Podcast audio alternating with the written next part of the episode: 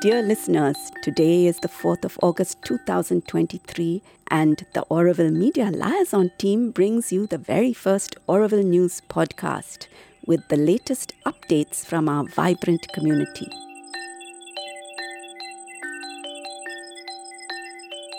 We'll be discussing the residents' assembly decision making processes, the imminent visit of the Honorable President of India, the potential destruction of the Auroville dog shelter, the Ayarpadi farm takeover, restructuring plans for Auroville schools, and the latest on visa issues.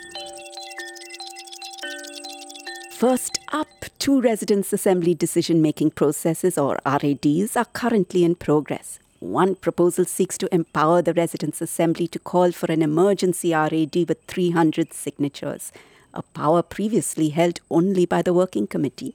The second proposal aims to grant the RA Working Committee emergency powers for the next six months to ensure speedy group formation in these exceptional times. Participation of all is important as it shows the courts, the wider community, and others that the Residents' Assembly is still seeking to express its voice and to uphold its right to self determination.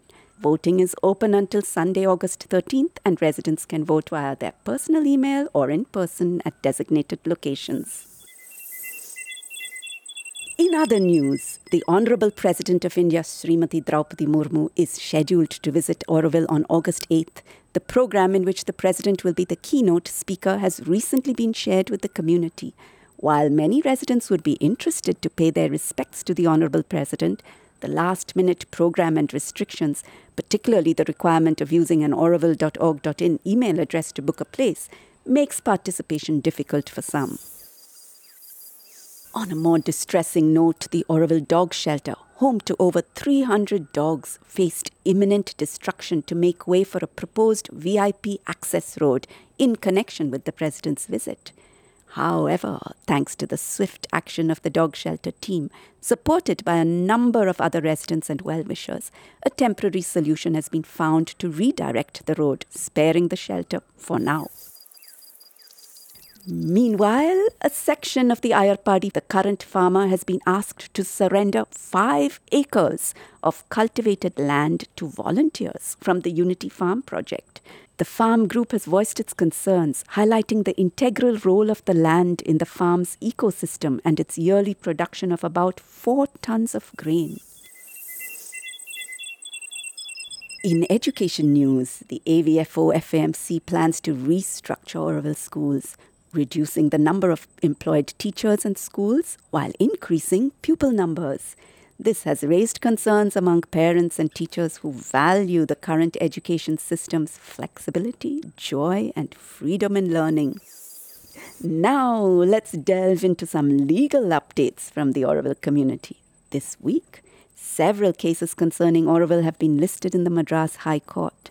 Firstly, a petition that was submitted by an Aurovilian challenging the replacement of executives of various units and services was heard by the judge we can expect a judgment in the coming weeks. Separately, the Working Committee case, which was appealed by the Office of the Secretary, was debated for almost an hour on August 3rd. This case is significant as it concerns the recognition of the Working Committee, the TDC, and internal organization and governance structures. The hearing will continue on August 16th. The High Court also heard a public interest litigation case filed by Vikram Ram a few years ago regarding various matters in Auroville. The court has asked the central government to submit a status report by mid September. We'll keep updating you on the unfolding of legal cases. Now let's have an update about visas. In a recent community meeting, it was revealed that 10 individuals are waiting within India without a visa eight residents are in exile, and 80 people have received a one year visa instead of five.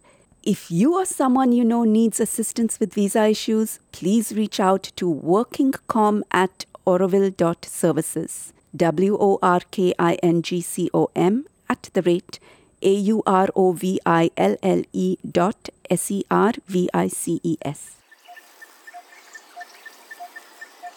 Lastly, an appeal letter regarding the case of Satprem Maini of the Auroville Earth Institute, who was given an exit visa, was signed by over 2,800 people, more than 900 of whom are Auroville residents. Satprem awaits news from higher authorities. As we navigate these challenging times, let's remember the words of the RA Working Committee.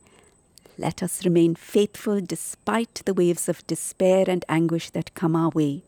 Let us remain active and courageous. Let us keep praying. Let us keep acting. This is also our karma yoga.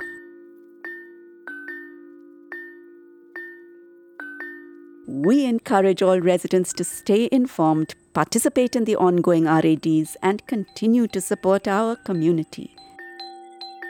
That's all for today's news. Stay tuned for more updates from the Auroville News Podcast. You can find us on Spotify, YouTube, Instagram, Facebook, and on www.aurovillemedia.